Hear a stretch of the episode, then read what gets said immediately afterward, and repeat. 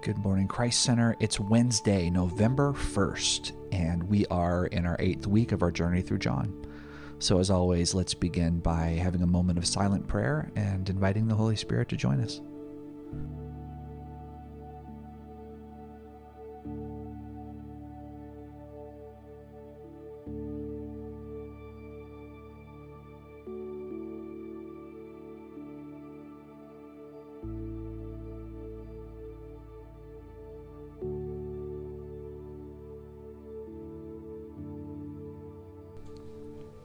Good morning. This is Eva Christensen. Our reading comes from John 11 45 to 12 8. Many of the Jews, therefore, who had come with Mary had had seen what he did, believed in him, but some of them went to the Pharisees and told them what Jesus had said. So the chief priests and the Pharisees gathered the council and said, What are we to do? For this man performs many signs. If we let him go on like this, everyone will believe in him, and the Romans will come and take away both our place and our nation.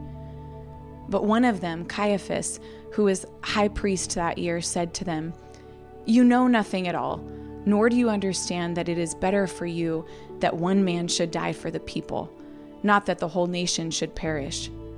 He did not say this of his own accord but being high priest that year, he prophesied that Jesus would die for the nation, and not for the nation only, but also to gather into one the children of God who scattered abroad.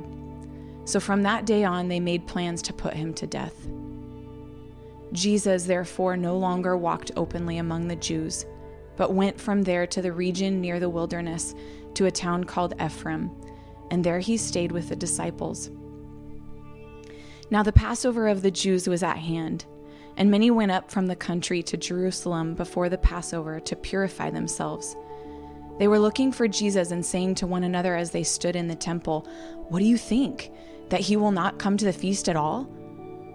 Now the priests, the chief priests, and the Pharisees had given orders that if anyone knew where he was, he should let them know so that they might arrest him.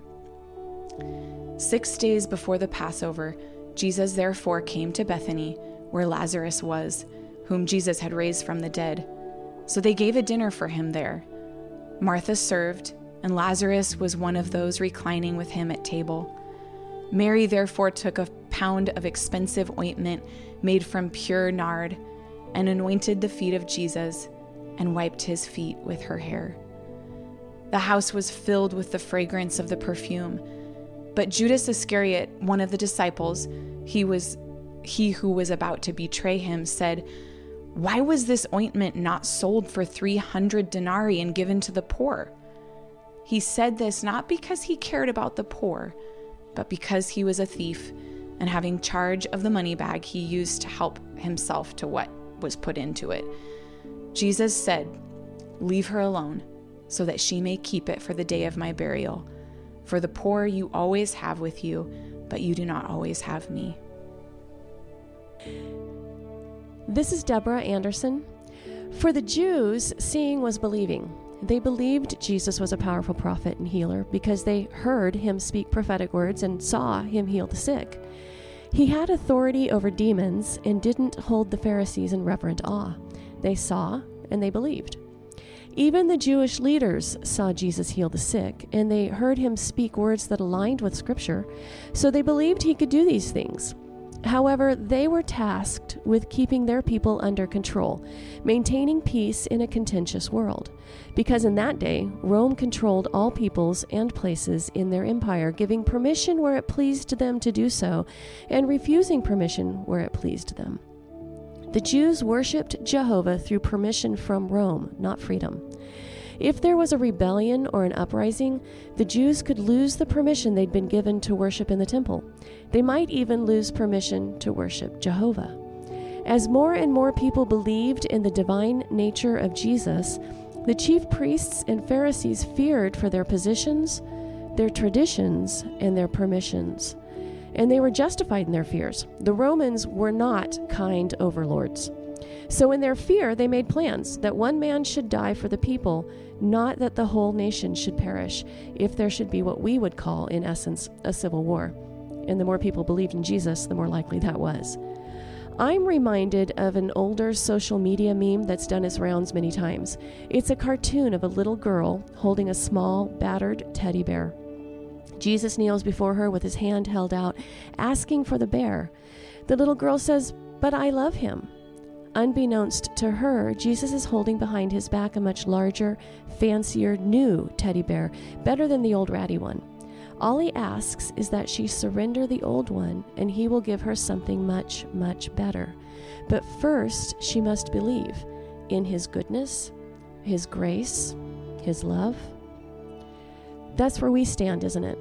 First, we must believe, then we will see. Over and over, God has asked his people to step out in faith so he can bless us. Are we like the Jews of Jesus' day? Must we see to believe? Or is it possible? Could we maybe step out in faith and believe first so we can see what God wants to do? Let's pray. Heavenly Father, you have asked us to believe before we see what you are doing in our lives, to believe in your goodness, your power, your love, and your desire to do what is best for us. Sometimes we find that difficult to do. Forgive us, please. Cover us in the blood of the Lamb as we walk out our faith, and fill us with your Holy Spirit power as we consciously choose to stand and walk in obedience to you, standing and walking before we see what your plan is for us. Thank you, Lord. Amen.